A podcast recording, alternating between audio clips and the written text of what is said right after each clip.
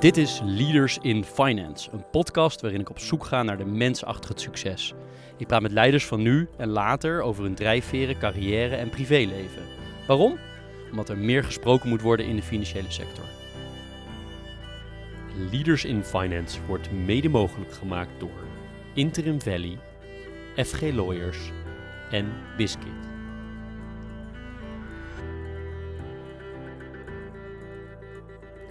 Welkom bij een nieuwe aflevering van Leaders in Finance.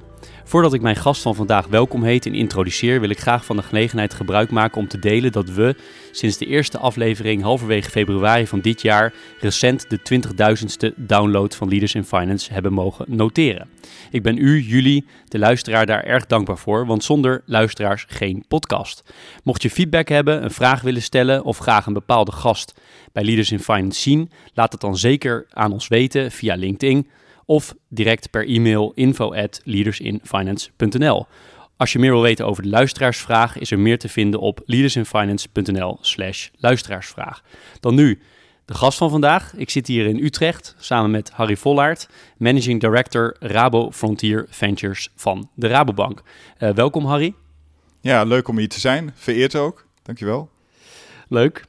Uh, nou ja, fijn dat uh, ik ben blij dat we hier ook kunnen zijn bij jou, uh, bij jou op kantoor, het hoofdkantoor van de, van de. Zoals uh, de gewoonte is geworden, spel ik de naam van de gast. Dus Harry schrijf je H-A-R-R-I-E en dan Vollaard als V-O-L-L-A-A-R-D. Ik zal jou kort introduceren. Harry groeide op in Leusden en deed de middelbare school in Amersfoort. Hij studeerde vervolgens scheikunde met de afstudeerrichting biochemie aan de Radboud Universiteit in Nijmegen.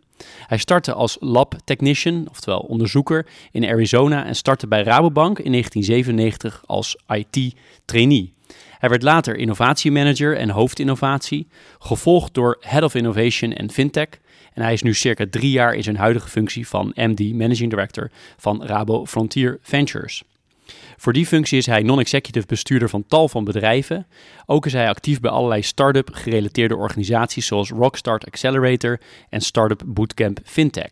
In 2011 was hij medeoprichter van We Helpen, een platform waar vrijwilligers mensen helpen die een helpende hand kunnen gebruiken. Het is volledig gericht op sociale impact.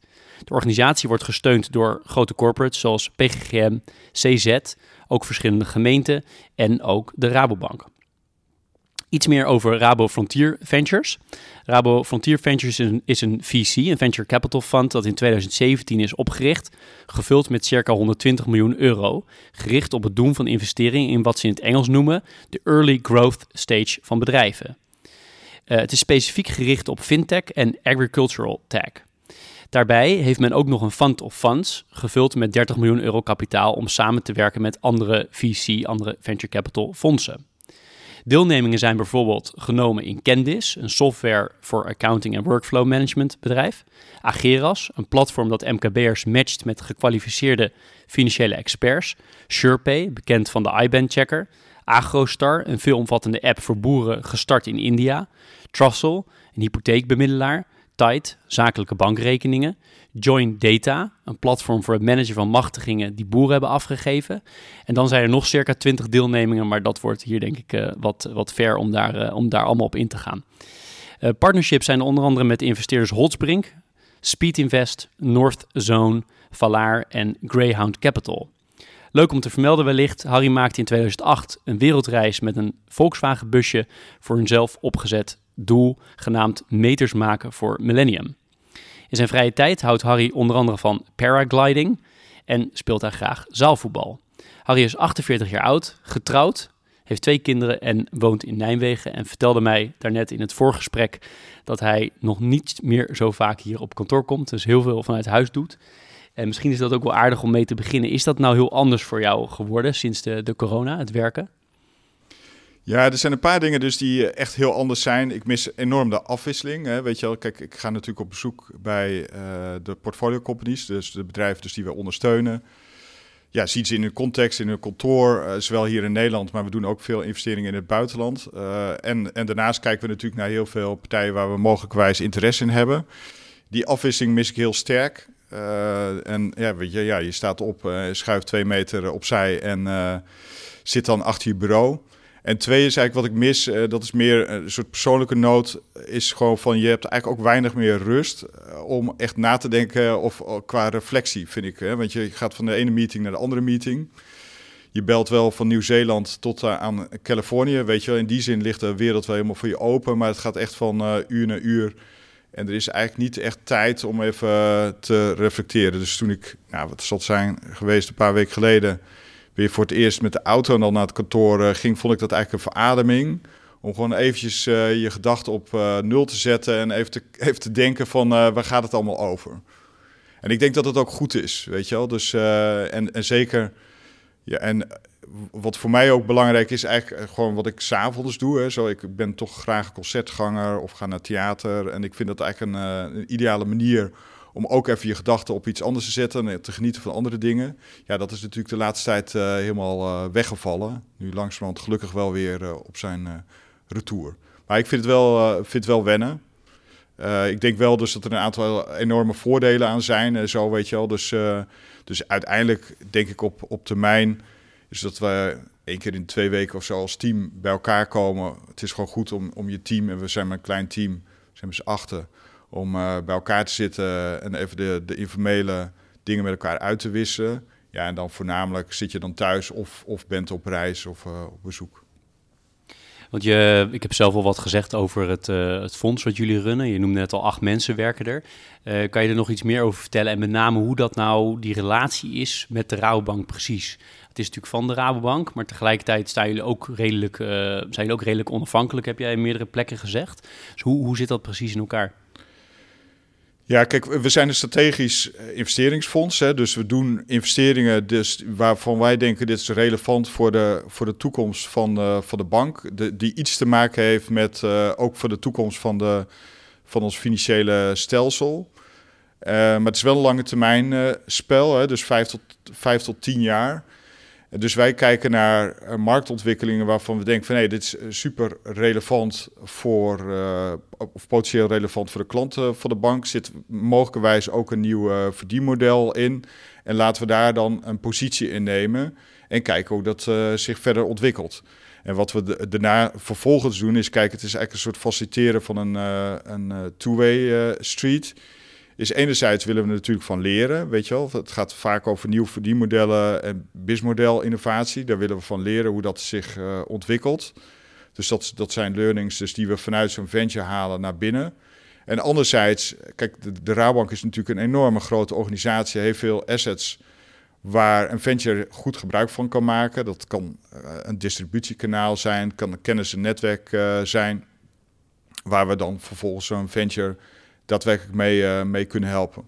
Even heel concreet, hè, weet je wel, dus ik denk, uh, de Rabobank heeft een missie om iets te doen op voed- en agri-gebied, wereldwijd. Dat kunnen ze ook, hè, omdat we een wereldwijde footprint hebben. AgroStar is eigenlijk een input provider, dus die verschaft eigenlijk spullen die een boer nodig heeft om te kunnen boeren in, uh, in India. India is natuurlijk een superbelangrijk land, land op agri-sector. En ik zie dus dat uh, de positie die, die we daar innemen potentieel heel relevant kan zijn voor de bank naar de, naar de toekomst toe. En waarom is dat zo? Omdat als je kijkt nu naar de e-commerce platforms die er nu zijn, hè, de volwassene e-commerce platforms zoals uh, Amazon of Alibaba, die hebben natuurlijk allemaal uh, naast hun uh, spullen, dus die ze verkomen, allerlei financiële services ontwikkeld daarnaast. Dus payments of werkkapitaal verschaffen. Niet omdat ze dat graag bank willen spelen, maar omdat dat een businessmodel helpt en extra stimuleert. In de agri-sector is dat minder ver ontwikkeld. Dus die e-commerce platforms zijn minder ver ontwikkeld. Dus als de Rabobank een belangrijke rol wil spelen op voed- en agri-gebied zullen ze ook op, op, op de pole moeten zetten om die financiële services te ontwikkelen samen met deze e-commerce uh, platforms. En hoe kijk jij naar, um, naar succes? Want succes kan zijn financieel. Jullie hebben een, een deelneming genomen, dat wordt uiteindelijk verkocht of het wordt een IPO of anderszins. Uh, je kan ook kijken naar succes in de zin van het heeft geleid tot heel veel leren, zoals je zelf al zei. Of een strategische les die, er, die eruit voortkomt. Maar hoe, hoe word jij afgerekend tussen aanhalingstekens of hoe definieer jij zelf succes voor het fund? Ja, dat is uh, altijd een hele interessante vraag. Dat is ook een typische vraag natuurlijk voor een corporate venture arm zoals we zijn. Hè. Dus we zijn direct gelieerd aan, uh, aan de bank. Uh, in tegenstelling tot een, een venture capital fonds waar het echt alleen maar gaat over economisch return. Kijk, voor ons is economische return een hygiënefactor. Dus daar zijn we, willen we ook op par mee zijn met gewoon de, de reguliere investeringsfondsen.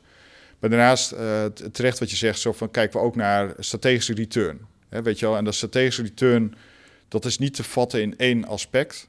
Dat, eh, dat kan je afpellen in de zin van, uh, het kan zijn dus dat je er SEC voor zit voor, uh, voor leren of voor strategievorming naar, naar de toekomst toe.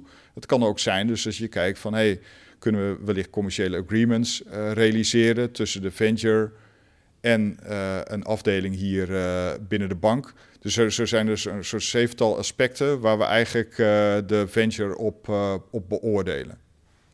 En als je kijkt naar die 150 eh, miljoen in totaal, is dat nou eigenlijk veel of weinig in jouw optiek? Met andere woorden, als jij nog een paar honderd miljoen zou krijgen, zou je dat dan ook echt makkelijk kunnen deployen? Of zeg je, nee, we hebben best wel moeite om het goed weg te zetten? Waar zit je op die schaal? Uh, nou, ik, ik, ben er eigenlijk heel trots op. Dus, dus dat we eigenlijk in een zeer korte tijd een uh, goed team hebben kunnen opbouwen met een goed netwerk. En ik denk dat die fondsinvesteringen waar je in de inleiding aan refereerde, eigenlijk ons een hele goede uitgangspositie hebben gegeven om echt goed toegang te krijgen tot uh, interessante eh, fintech-bedrijven met name. Dus ik, ik, uh, ik, ik zie aan zich geen moeite om het geld weg te zetten bij echt interessante, relevante partijen. En, en dat, dat heeft ook alles te maken met het feit dat de fintech-sector ook echt een super volwassen sector is geworden. Dus een enorme bedrijvigheid, er gaat een enorme hoeveelheid kapitaal om. En, en alleen al in Nederland heb je zo'n 400, 500 fintech-bedrijven. Dus er is gewoon ook heel veel uh, aanbod. In de agri-sector vind ik dat heel anders. Uh, want die agri-tech-sector, want die loopt achter op fintech. Dus daar zie je ook dus dat onze strategie ook anders is dan rondom fintech. Dus met fintech maken we ook veel meer eh, keuzes rondom de, welke geografieën we willen uh, investeren. Dat is met name Europa en, uh, en VS. Agri is eigenlijk wereldwijd. En dan kijken we wereldwijd naar, naar deals. Maar dan zie je dus, dus dat als je kijkt naar die ventures, dat, dat ze vaak ook minder ver ontwikkeld zijn. Dus gewoon in een jongere levensfase zijn. Maar ook vaak gewoon nog moeite hebben om echt goede, goede performance te laten zien. Want hoeveel risico nemen jullie? Ja, dat vind ik een hele moeilijke vraag. Kijk, we zijn natuurlijk een eh, investeerder, dus kijk, we, we kijken uiteindelijk naar return. Hè, weet je wel, we willen gewoon een gezonde return laten zien over het hele, hele portfolio uh, heen.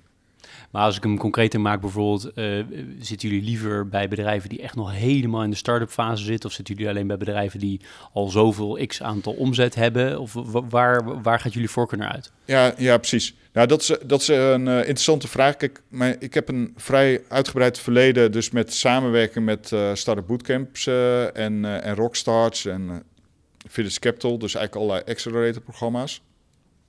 Dat is allemaal super early stage. En wat mijn uh, ervaring is, zeker vanuit investeringsoptiek, is het gewoon relevant om wat, uh, in wat later stadium in te stappen. Waar je echt gewoon een duidelijke product market fit, zoals dat heet. Je kan gewoon tractie laten zien. Je kan, uh, je, kan je product ook uitrollen naar andere landen toe. Dat is voor de fintech stadium voor ons super relevant. En ook voor de bank. Hè? Want ik heb gewoon gemerkt dat samenwerken met startups in een heel pril stadium interessant is om een idee te valideren. Maar zo'n start-up kan iets schalen. Dus, hè, weet je wel, dus, als, zij, dus als wij denken van hé, hey, dit is een relevante propositie. En oké, nou ga deze, de dienst volgens maar leveren aan de bank. Ja, dan heb je gewoon een, uh, een schaalbaar uh, apparaat nodig. En uh, is het niet zo, dus als je een probleem hebt, dat je de founder moet bellen. Weet je wel. Dus, dus wij richten in, in de fintech, dus met name van Series B heet dat dan in, in vakjargon. Dus wat later stage in uh, agri-wereld willen we iets eerder uh, instappen, dus dan Series E heet dat. Maar we zijn wat absoluut terughoudend ten opzichte van, uh, van Seed en zeker Angel State. Omdat, ja, weet je wel, daar vindt zoveel handholding nog plaats om zo'n bedrijf nog in de goede banen te, te leiden. Ja, dat kost gewoon veel te veel effort. Je geeft best wel vaak spreekbeurten en, en plekken waar je praat over, uh, over alle ontwikkelingen in de financiële sector. Fintech uh, en, en agricultural tech met name. Uh, al je deelnemingen zijn natuurlijk leuk, maar als je er eentje hebt waar je het liefst, als je weer op zo'n zo'n plek gaat praten, het liefst over praat, welke zou je dan noemen? Nou, ik, ik vind toch het mooiste wat wij hebben gedaan tot nu toe met AgroStar in India. En waarom eh, zeg ik dat? Het lijkt natuurlijk een heel simpel uh, ding. Hè? Gewoon e-commerce platforms waar je je spullen kan kopen eh, als, als, als boer zijnde. Maar het zijn hele kleine boeren. Hè? Dus uh, die hebben eigenlijk geen... of, en wat me eigenlijk opvalt bij die boeren... Het zijn, zijn in totaal denk ik zo'n 120 à 130 miljoen boeren hè, in India. Dus om, om gewoon een beetje gevoel te krijgen van, van, van grootte is dus dat, ondanks het feit dus dat India enorm veel potentie heeft qua productiviteit op voed- en agrigebied, is het, uh, steunt het nog heel veel op, op, uh, ja, op practices eh, van 100 jaar geleden, zou ik maar zeggen. En het interessante van dit platform is dus dat ze niet alleen maar de spullen leveren, maar ook advies van hoe je daadwerkelijk welke spullen je eigenlijk nodig hebt en wanneer je dat moet kopen en wanneer je dat over het land moet strooien. Uh, en dat, dat heeft ook geleid bij boeren, dus, dus dat als ze die adviezen goed volgen, tot een 40% eh, hogere productiviteit of opbrengst, 10% uh, eh, minder kosten en 10% uh, verbeterde marge. Dus in die zin doet het ook gewoon enorm veel voor zo'n boeren. Eigenlijk een simpel platform. En het is ook gewoon mooi, want ze hebben dan op zo'n mobiel, hè, ze hebben zo'n app, er zit een soort Instagram-functionaliteit waar je dan gewoon fotootjes kan maken. Er zit gewoon een automatische analyse zit er nu op om te zeggen van... hé, hey, weet je, er is dit en dit aan de hand met, met je plant. Je zou dit en dit moeten, moeten doen. En dat vind ik eigenlijk heel mooi. Hè? Weet je, dus daar gaat eigenlijk de investering hand in hand met ja, daadwerkelijk impact realiseren. Waar we als, als mensheid, zou ik maar zeggen, bij het grote thema ook daadwerkelijk iets aan hebben. Ja, dat vind ik wel mooi, want uh, ook bij de inleiding die ik voorlas, uh, met dat we helpen en met jouw Goede Doelenstichting, ik heb het idee dat je aan de ene kant uh, nou, een harde tussen aanhalingstekens financial bent, die ook gewoon echt hard kan beoordelen of die ergens in wil stappen, maar aan de andere kant ook wel die maatschappelijke kant ook heel belangrijk vindt. Ehm, klopt dat? Ja, zeker. Dus dat klopt, klopt zeker. Dus ik vind ik vind het gewoon belangrijk zo van om, om eigenlijk, zoals het met een mooi woord hebt, frictie weg te nemen. Er zit nog heel veel frictie in het systeem. Dus ook, ook als je als bij wijze van spreken met mijn voetbalvrienden in de, eh, in de kantine zit, ja, dan wordt er toch veel geklaagd over dingen dus die uh, gewoon niet goed lopen. En ik denk dat daar nog heel veel uh, weg te halen is. En, de, de, ja, de banken hebben gewoon een enorm belangrijke rol in het sociale maatschappelijk leven. En ik denk dat daar dus als je daar iets aan kan bijdragen, weet je, kijk, een AgroStar is dan ook nog iets gerelateerd aan, aan directe eh, levensbehoeften, namelijk eten, wat we elke dag moeten doen. Maar ik zie het ook wel gewoon dichter bij huis, weet je. Hoe kan je ervoor zorgen dus, dus dat frictie wordt weggehaald, waardoor, waar het voor jou en mij ook makkelijker wordt gemaakt om gewoon inzicht te krijgen in je financiële leven, om je juiste ja, uh, keuzes te maken, weet je wel. En daar, daar is nog heel veel in te winnen. En is dit deze manier van denken, ook de, maatschappelijke kant en ook die frictie weg, is dat iets wat je in je jeugd hebt meegekregen? Vanuit huis uit? Ja, dat heb ik zeker. Ja, dus ik, kijk, ik, ik, uh, ik, ik, vertaal het eigenlijk voor mijzelf meer zo. Dus ik ben heel uh, uh, of strikt christelijk opge opgevoed. Het is een heel beschermde omgeving hè, met christelijke school, lagere school en middelbare school.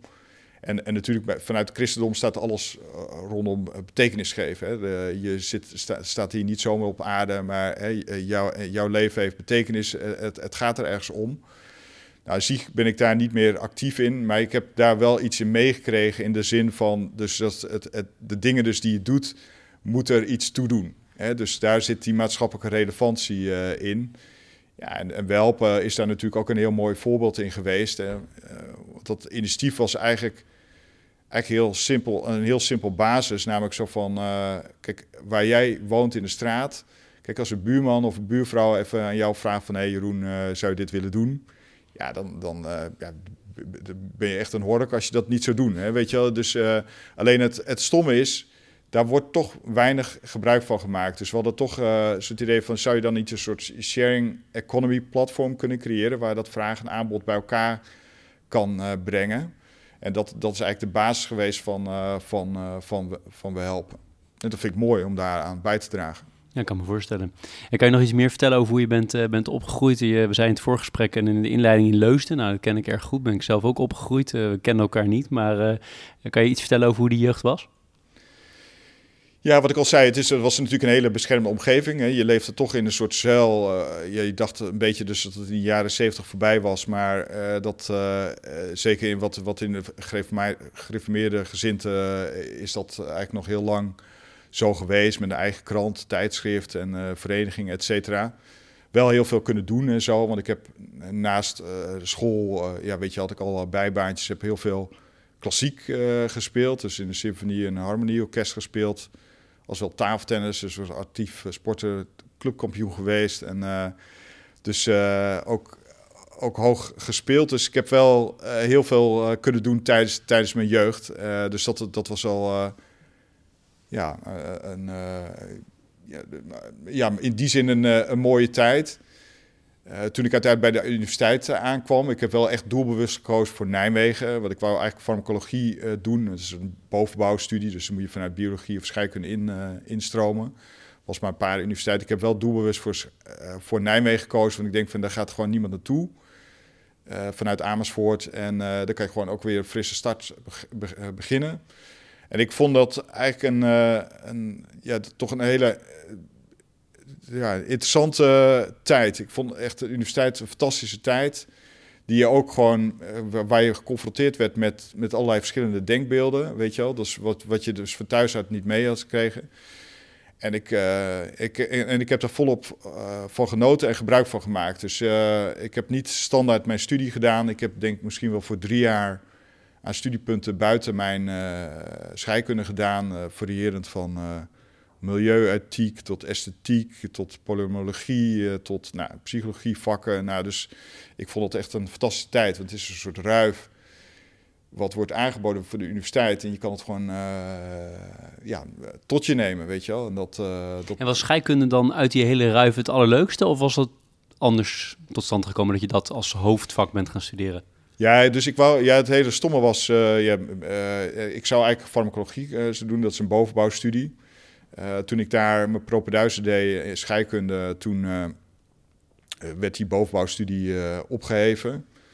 Dus ja, toen was wel zoiets van wat ga ik dan doen? Toen heb ik eigenlijk die hele studie zelf vormgegeven. Dus ik heb ja, bij, bij geneeskunde, bij biochemie, bij neuropsychologie van allerlei vakken gevolgd. Want wat mij met name triggerde, was eigenlijk de interactie tussen geest en lichaam. Weet je wel, van, natuurlijk vanuit de biochemie kijk je natuurlijk heel erg vanuit de moleculen en hoe kan je dus dingen oplossen. Dus ik heb veel onderzoek gedaan naar het ziekte van Alzheimer.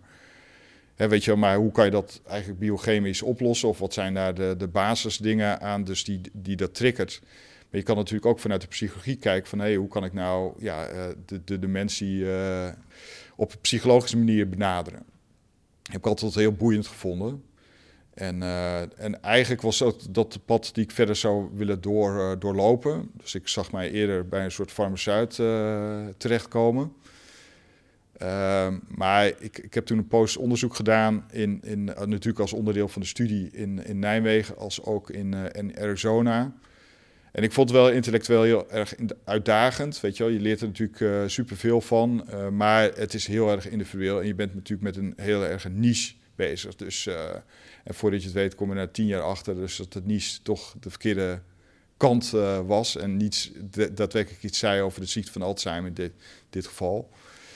Dus toen kwam ik terug uh, uit Arizona en toen dacht ik van ja, weet je wel, dit wil ik niet verder. En, en als je bij een farmaceut zou willen werken, dan zou je toch weer vier, vijf jaar weer, of in ieder geval je PhD moeten halen. Ik dacht van ja, dat zie ik gewoon niet zitten. Dus toen ben ik wat rondgekijken en toen kwam een, een traineeship vrij bij de Rabobank. Daar heb ik op gesolliciteerd en, uh, en uiteindelijk aangenomen. Wist je waar je op solliciteerde? Wat het echt was?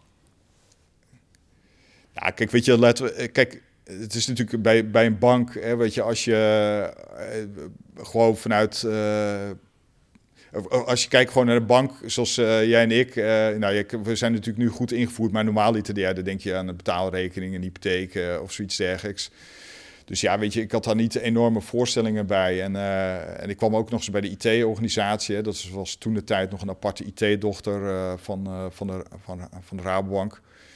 Ja, en ik, kijk, weet je dus ik dacht van, en het, was aan zich niet uitzonderlijk of zo, dus dat je vanuit een beta-studie in de IT verdween. Dus, maar ik zat er natuurlijk wel van, ja, give it a try, weet je Ik weet het niet. Het is natuurlijk iets totaal anders. En, uh, en uh, we zullen wel zien hoe dat uh, zich uithoudt. En ik, ik had me toen zelf zo'n paar jaar gegeven. Ik ben daarom ook niet verhuisd, hè, want het was in Zeist. Ik woon in Nijmegen. En, nou, en ik zit er nu nog altijd. Dus blijkbaar is er toch iets moois gebeurd. Ja, want had je toen je begon daar de eerste jaren ook uh, het idee van hier wil ik echt mee verder? Of uh, knaagde dat Alzheimer-kant en het onderzoek en, en die hele wereld ook nog? Nee, kijk, weet je, kijk, als ik eenmaal een keuze maak, dan, uh, dan neem ik die keuze ook duidelijk. Dus kijk, weet je, uiteindelijk weet je gewoon van, kijk, als je die deur sluit, dan blijft die ook gesloten. En ik zie mij, misschien zou je dus ooit op een managementfunctie er terug kunnen komen. Maar ik was een poos geleden nog een keer in het Erasmus Medisch Centrum.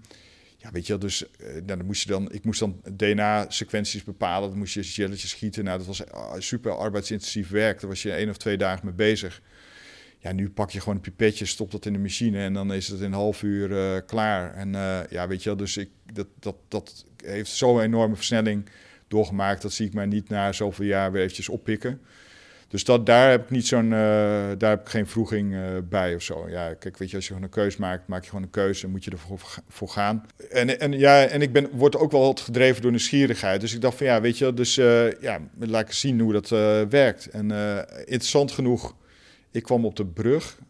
dat is eigenlijk de, de, de operations kant van de, van de bank, waar 24 uur keer 7 de systemen van de bank worden gemonitord en bewaakt of bewaakt en uh, bediend. En daar kwam ik zwaar in uh, ploegendienst uh, terecht. Dus ik heb daar eerst, nou ik denk vier tot zes maanden ploegendienst gedraaid. Dat had ik nooit verwacht, want ik dacht van ja, weet je wel, tijdens je studie doe je van allerlei rottige baantjes. En, maar nu doe je het voor het echi en dan zit ik alsnog ploegendienst te doen. Maar ik, ik vond het ook wel, Kijk, ik had daar natuurlijk weinig ervaring mee. Je kon wel op een soort uh, managementfunctie instromen of, of uh, teamleader. Of de andere optie was gewoon te beginnen uh, onder on the floor. En uh, ik dacht van ja, weet je wel, ik, ik, ik wil niet uh, een of andere teamleider positie hebben als ik niet precies weet waar het om gaat. Dus daarom heb ik ook doelbewust gekozen om daar mee te beginnen. Daarna heb ik ook nog een paar maanden op de helpdesk gezeten. En, ik, en dat typeert denk ik mij ook wel. dus in de zin van dus dat ik ook gewoon wil weten waar het over gaat. En ik, dat ik ook helemaal ook helemaal uh, niks uitmaakt om mijn handen vies te maken en, en, en daadwerkelijk dingen te, te snappen. Hoe, hoe kom je nou van de IT-kant naar de, naar de innovatiekant van de bank? Hoe is dat, uh, hoe is dat zo gekomen? Uh, nou, dat is eigenlijk in de nadagen van internetbankieren gekomen. Dus dat, dat, is toch al een hele poos geleden. Um, en dat, ik, ik werkte dus bij de IT-organisatie. En interessant genoeg is dat die, ja, IT hield zich bezig met het optimaliseren van back-office processen. En, uh, en toen op een gegeven moment realiseerde me zo van... hey, we hebben nu een eigenlijk emerging technology, ja, internet. Weet je, nou, we, hebben natuurlijk, denk misschien wel twintig jaar geleden... zo van mij, daar kan je eigenlijk meer mee dan alleen maar iets optimaliseren. Je kan echt dat, daadwerkelijk waarde mee creëren naar je klanten toe. En uh, alleen die hele organisatie was totaal niet op geëquipeerd. Dus men al, ik zat toen bij een soort reorganisatie en uh, nou, allerlei commissies. En, uh, nou, en, en toen schetste me van, we willen een soort groene afdeling die zich daarop zou moeten focussen. Dus gewoon moeten focussen op emerging technologies en kijken wat de impact ervan was. Maar niemand wist eigenlijk hoe dat... Op welke tijd hebben we nu ongeveer? Ja, ik denk in eind jaren... Nee, het begin jaren nul is het dan, hè? Ja. En, uh, maar niemand wist eigenlijk hoe dat handen en voeten... En toen, zei ik van, nou, het lijkt mij wel uh, leuk om dat uh, handen en voeten te geven. Dus ben ik als een soort eenmansfractie begonnen. En interessant eigenlijk genoeg is zo'n van... ik had best wel wat projectbudget te besteden... Maar ik kon het eerste jaar eigenlijk, kon ik het eigenlijk nergens aan besteden. en daar heb ik eigenlijk wel heel veel van geleerd. Want kijk, want je kan natuurlijk innovaties doen tot je ons weegt. Dus allerlei mooie eh, projecten doen of uh, proof of concepts. En nu steeds meer samenwerkingsverbanden met, met start-ups. Maar uiteindelijk gaat het om schaal. He, weet je, kan je dus de oplossing die je hebt schalen naar je klanten toe. En daarvoor heb je de rest van de organisatie uh, nodig. En als de rest van de organisatie niet ontvankelijk is voor innovatie, kom je gewoon nergens. Dus ik heb toen eigenlijk in begintijd al, en dat zie je eigenlijk nog steeds gereflecteerd in hoe wij innovatie benaderen is dus dat we niet alleen kijken van naar, het doen van innovaties, maar ook kijken naar van hoe kan de innovatiecapaciteit van de organisatie ook nou verhoogd uh, worden. En dus niet alleen aan, aan de top, hè, weet je wel, dus uh, dat zij uh, bewust zijn van wat de impact is van het fintech-ecosysteem op de bank, maar ook gewoon om de tools en de middelen te geven aan medewerkers om daadwerkelijk aan, aan vernieuwende ideeën te werken. Dat is wel een mooi bruggetje naar een uh, quote in het uh, Financiële Dagblad 2016. Um, ehm, ook de coöperatieve bank uit Utrecht is ervan doordrongen dat het niet aan de zijlijn kan afwachten. Dat blijkt wel uit het feit dat een bedevaart van het bestuur naar Silicon Valley hoog op de agenda stond van de in 2014 aangetreden topman Wiebe Draaier. Um, met zijn komst kreeg onze digitale transitie pas echt vaart, zegt toen de CIO René Steenvoorde. Heb jij dat ook zo ervaren en is het ook zo gegaan? Ja, absoluut. Kijk, weet je, ik zit natuurlijk uh, vrij lang in het vak en uh, heb uh, natuurlijk al heel lang. Kijk, de hele innovatiepad is eigenlijk een vrij interessant pad om te zien. Hè. Toen, toen ik begon was het meer een soort nice to have. En nu is het echt daadwerkelijk een must have. En iedereen, bij elke bank, de Rabobank niet uitzonderlijk, ziet van innovatie is gewoon topprioriteit.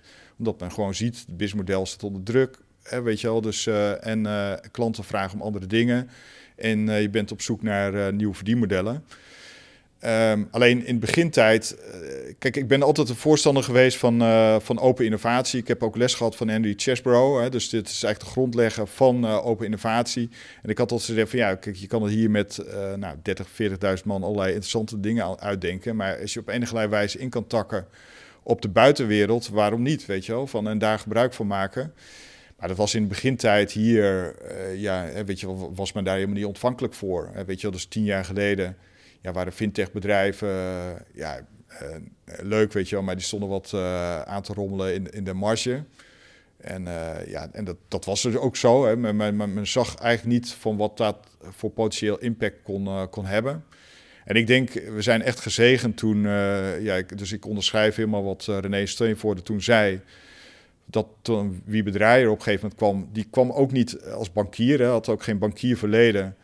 En had een, gezond, een gezonde nieuwsgierigheid. Zo van, hé, weet je, ik hoor van allerlei dingen. Ook dat die fintechbedrijven uh, impact hebben. Ik wil er gewoon wat meer van weten, weet je wel. Dus uh, ja, en toen hebben we dus een, een, reis georganiseerd. Toch een beetje het fintech uh, Walhalla toen de tijd. Silicon Valley, weet je wel. En, en dat, dat heeft heel veel goeds gedaan. Kijk, en dat gaat me, met name in de zin van nee, dus dat, wat de relevantie is voor de start-up scene, voor de, voor de bank op lange termijn. Dat is interessant. En heel praktisch gezien, jou, jouw fonds, rapporteer je nou uh, uh, aan, aan direct aan de raad van bestuur? Of zitten er allemaal mensen tussen? Of?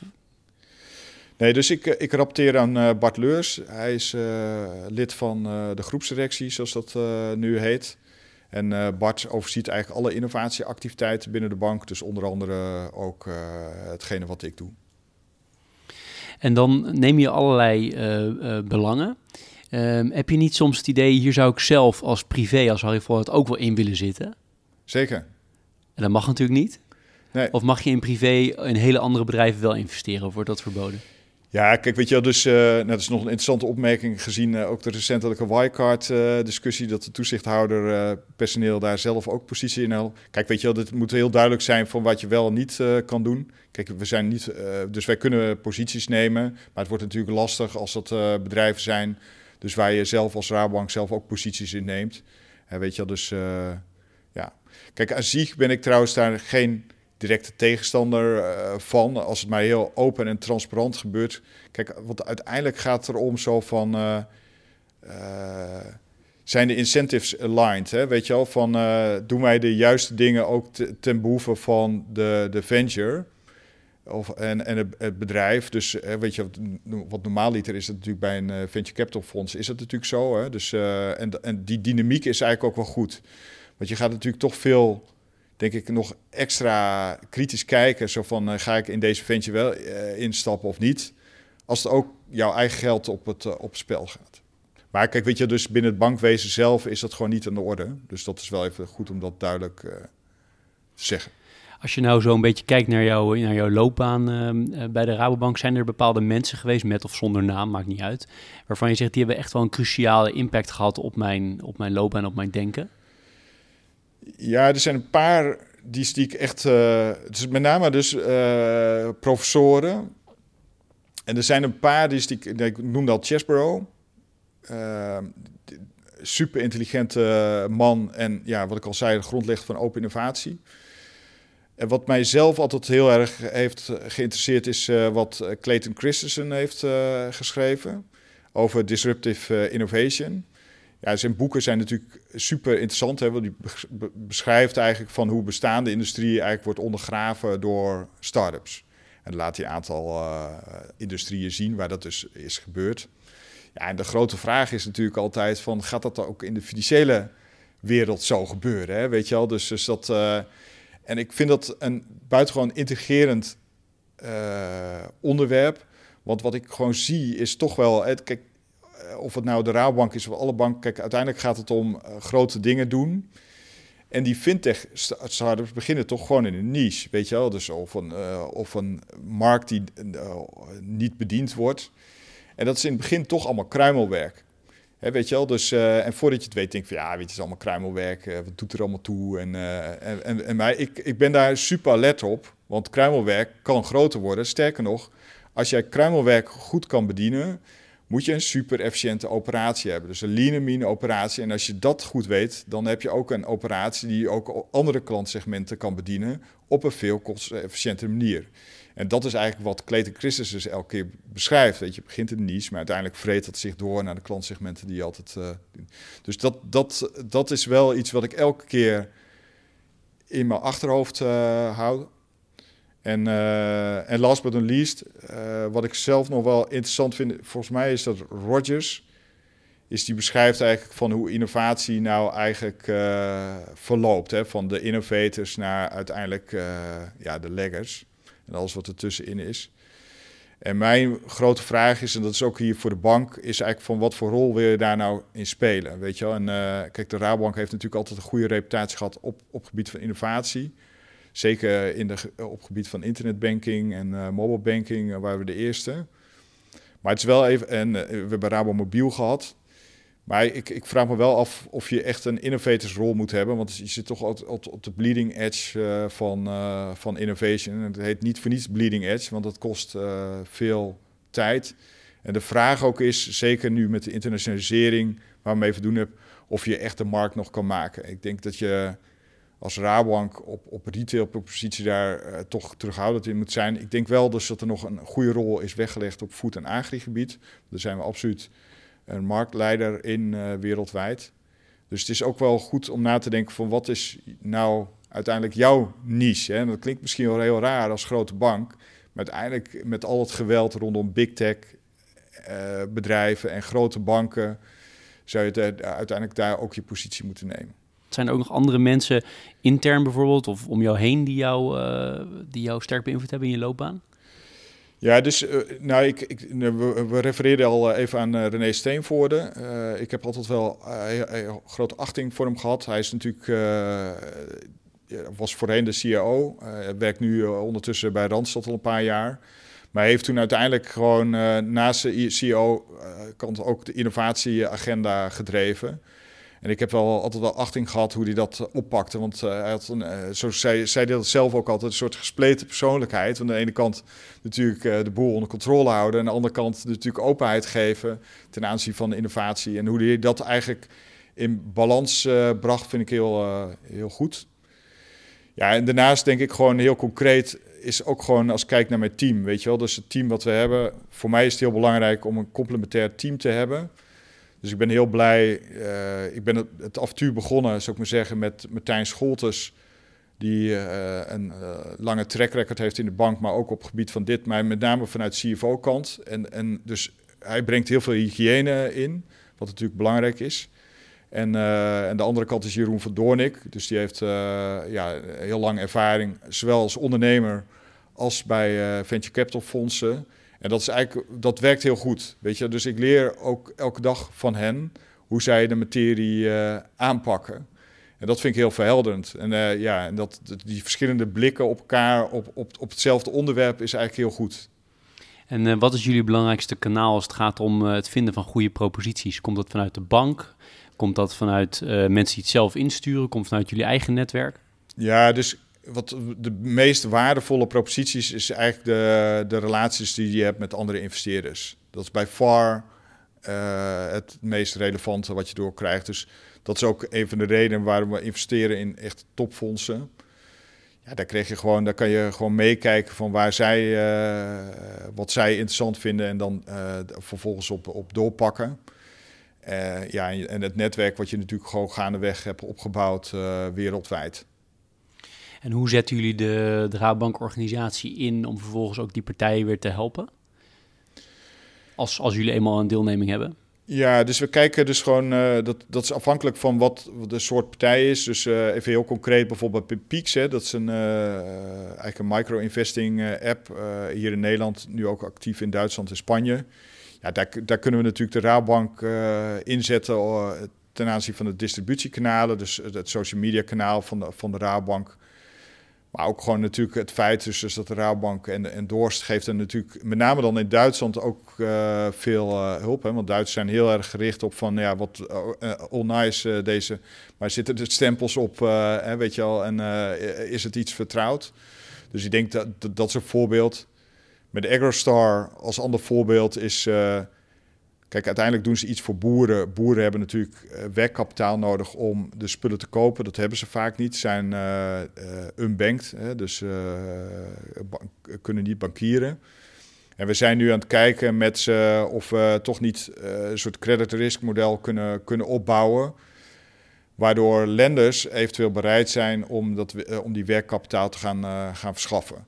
Dat, dat is veel meer het leveren van technical expertise en, uh, en uh, ja, het openstellen van je netwerk. Dus dat je daar uh, hebt. Dus dat verschilt heel erg per, per venture. We hebben ook altijd een, een luisteraarsvraag. Die is iets, iets, iets breder dan, dan waar jij specifiek op zit. Maar ik ben toch benieuwd of jullie iets, iets over kan zeggen. Die komt deze week van Jan-Paul van Geen. Um, en die wil het eigenlijk hebben over de, het, het Nederlandse bankenlandschap is er wel plaats voor vier uh, banken die toch wel een relatief homogeen productenpakket hebben. Um, waar je in Nederland daarnaast nog meer uitdagers ziet, uh, ziet verschijnen. Zou je eigenlijk ook een soort van staatsachtige bank moeten hebben, zoals de Volksbank nu? Of zou dit toch wel uh, plek zijn voor al deze banken in een, in een private omgeving? Dus een heleboel, maar misschien kan je er nog iets over zeggen. Ja, ja, kijk, nou, in, in Nederland hebben we dan trouwens nog een, uh, redelijk uh, geconsolideerde situatie. Hè? Dus, uh, dus dat, dat even als kanttekening. Kijk, als je er kijkt naar Duitsland of, of in Italië of Frankrijk, dan is het een enorm versplinterd landschap. Dus als hij doelt op consolidatie, zie ik dat eerder daar plaatsvinden. Maar kijk, uiteindelijk op de lange termijn is goed om te weten van waar, waar zie je nou de grootste ontwikkelingen uh, ontstaan. En ik, ik, ik zie dat eigenlijk op drie vlakken. Dus dat is eigenlijk de, de big tech bedrijven. Hè, dus die, men noemt het ook wel met een mooi woord embedded finance. Hè, dus die naast uh, hetgene wat ze leveren, of dat nou Google is of Facebook of een Amazon, gewoon allerlei additionele uh, financiële dienstverlening gaan ontsluiten dat gaat een uh, grote impact worden. Het is toch wat onduidelijk hoe dat zich uiteindelijk gaat manifesteren. Hè, weet je wel, want je ziet nu dat uiteindelijk ook de, de regulators daar natuurlijk gaan optreden. Dus het is heel moeilijk te in te schatten van wat dat nou precies zich gaat, uh, gaat, uh, gaat hoe dat precies gaat vormen. Het tweede is eigenlijk wat je ziet aan fintech bedrijven. Het interessante wat ik daar eigenlijk zie is, we hebben in eerste instantie heel veel fintech bedrijven die een niche pakken.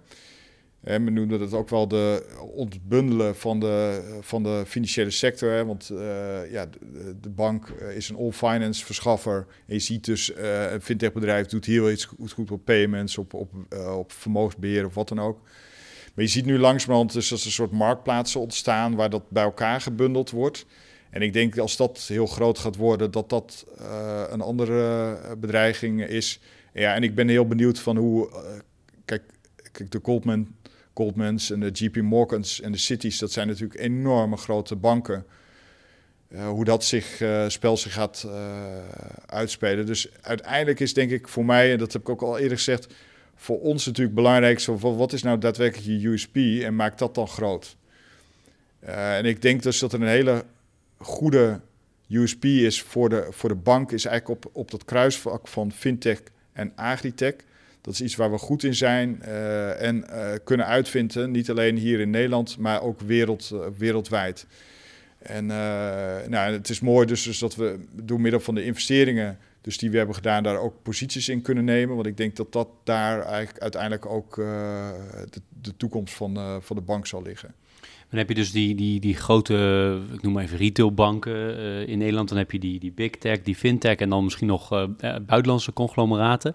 Um, dus dus de, het antwoord is eigenlijk dat, dus niet plek voor al dat allemaal. Ja, kijk, weet ik denk uiteindelijk dus dat er wel een soort consolidatie zal plaats gaan vinden. Weet je wel? Dus uiteindelijk gaat het op schaalgrootte. en zeker als de bedreigingen groter worden en er steeds meer wordt weggevreten van je businessmodel ja, heb je gewoon of, oftewel je niche nodig of schaalgrootte. Uh, het interessante vind ik nog wel is, is dat het, dat wordt natuurlijk al jarenlang gezegd, maar uh, dat, dat dat nou echt uh, opgang vindt, dat, zie, dat zie je ook nog niet terug. Maar ik denk zeker door COVID dat het wellicht tot een versnelling gaat leiden. Maar ik denk, maar nog specifiek even terug naar de, de, de, lezers of naar de luisteraarvraag. Kijk, ik denk dat in Nederland uh, kijk, als je kijkt naar de jaarcijfers, eh, hoe, hoe, de banken zijn gecapitaliseerd en naar de buffers, zie ik dat niet snel gebeuren. Hoe, een hele andere vraag, maar hoe motiveer jij mensen? Ja, dus ik, ik vind veel interactie vind ik heel belangrijk. Dus bel ook veel met mijn, veel, bel veel met mijn mensen, probeer dingen te overleggen, ook dingen te laten zien, dus die ik zelf zie in de, in de, in de buitenwereld ik geef ze ook heel veel vrijheid, weet je wel. Dus uh, om uh, te, te, doen en te laten waarvan zij denken dus, dus dat het uh, de way forward is.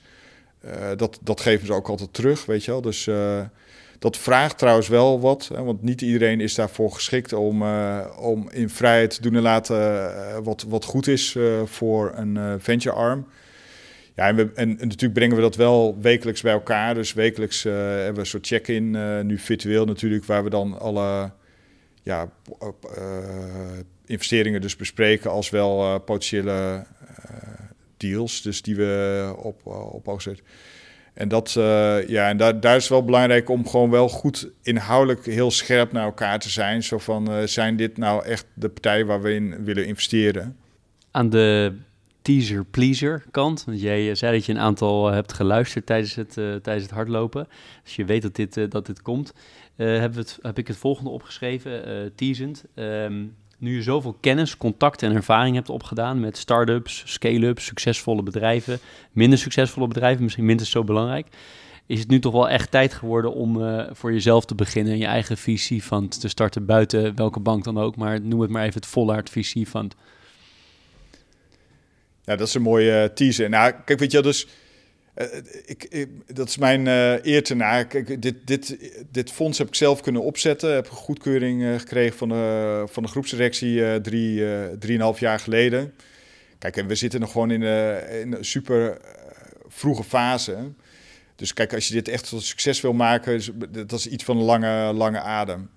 dat, ik merk wel dus, dat, dat de organisatie soms wat ongeduldig is. Hè. Die denkt van, nou, oké, nou, wanneer gaat het nou uh, die investeringen worden, uh, echt manifest worden, maar het is gewoon een, long-term uh, play, weet je wel. Dus vijf tot tien jaar, zeker.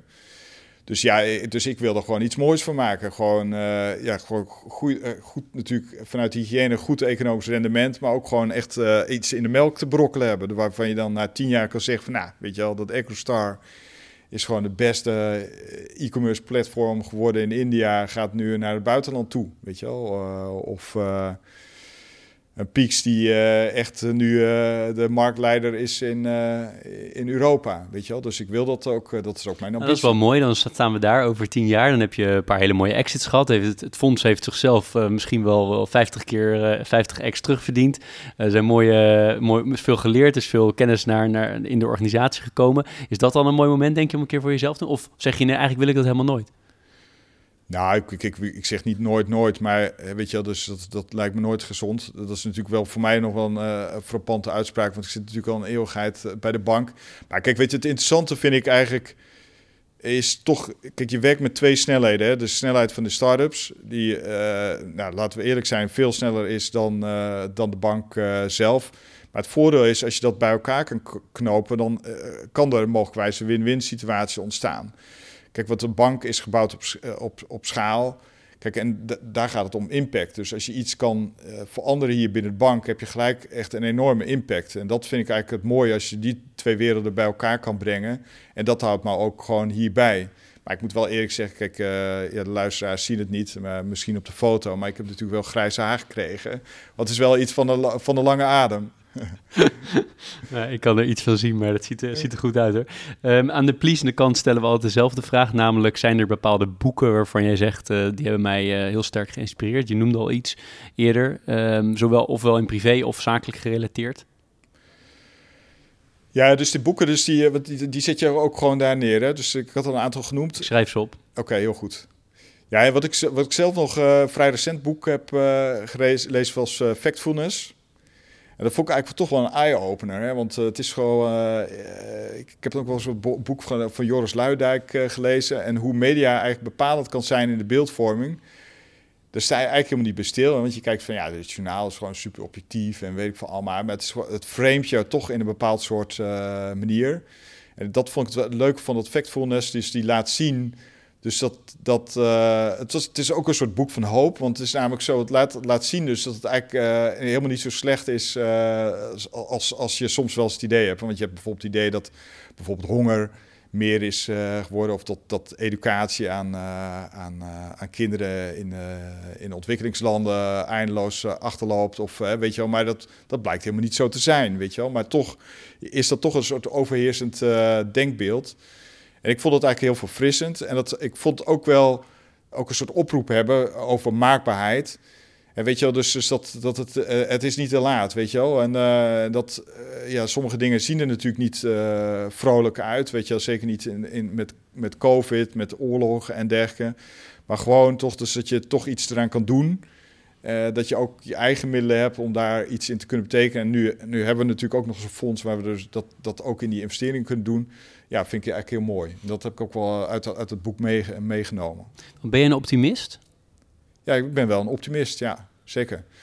Ik ben wel langzamerhand van overtuiging geweest, is uiteindelijk gaat het erom van hoe jij naar zelf, naar de materie uit, uh, kijkt. Weet je, je oogst wat je zaait. Dus als je denkt het, het wordt moeilijk, dan gaat het ook moeilijk worden. Dus uiteindelijk gaat het erom van hoe, uh, niet een soort naïef, naïef uh, over de klif, maar het is wel, weet je wel, dus hoe je kijkt naar de materie en, en denkt dus dat je iets naar je hand kan zetten dan, dan lukt het ook. Het, goede voorbeeld is toch dit fonds. Hè, weet je, want het is echt van de lange adem geweest.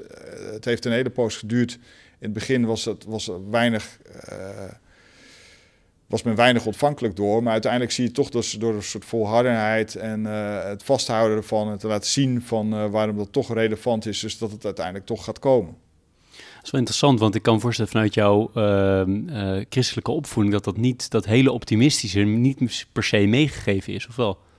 Nee, zeker. Dus schuld en boete is natuurlijk heel belangrijk. En dat, dat de mens tot niets dan of niets goeds is, zit er natuurlijk in. En ik moet ook eerlijk zeggen, dat heeft ook best wel wat tijd gekost om dat naar, naar, in positieve zin om, te, om te zetten.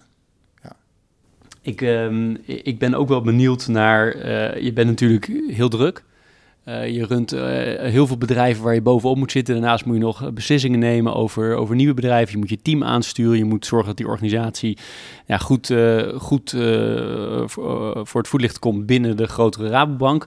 Dus je bent ongetwijfeld toch wel veel uren aan het maken. Hoe manage je dat en hoe heb je het ook in het verleden gemanaged in je andere rollen met je privéleven? Ja, kijk, het werk is gewoon natuurlijk eindeloos. Hè? Dus, uh, dus dat is nooit klaar. Dus uiteindelijk ben jij natuurlijk degene die uh, zegt dat het op een gegeven moment klaar is. En dat, dat is iets wel wat je goed moet leren, want anders dan ben je dag en nacht bezig. Kijk, ik heb altijd belangrijk gevonden... A, tijd te besteden aan de, aan de familie, aan vrouw en kinderen ik heb toen, toen kinderen kregen ook, ook gezegd zo van, nou weet je wel, uh, ook in ieder geval uh, proberen om die woensdagmiddag uh, ook voor de kinderen te zijn.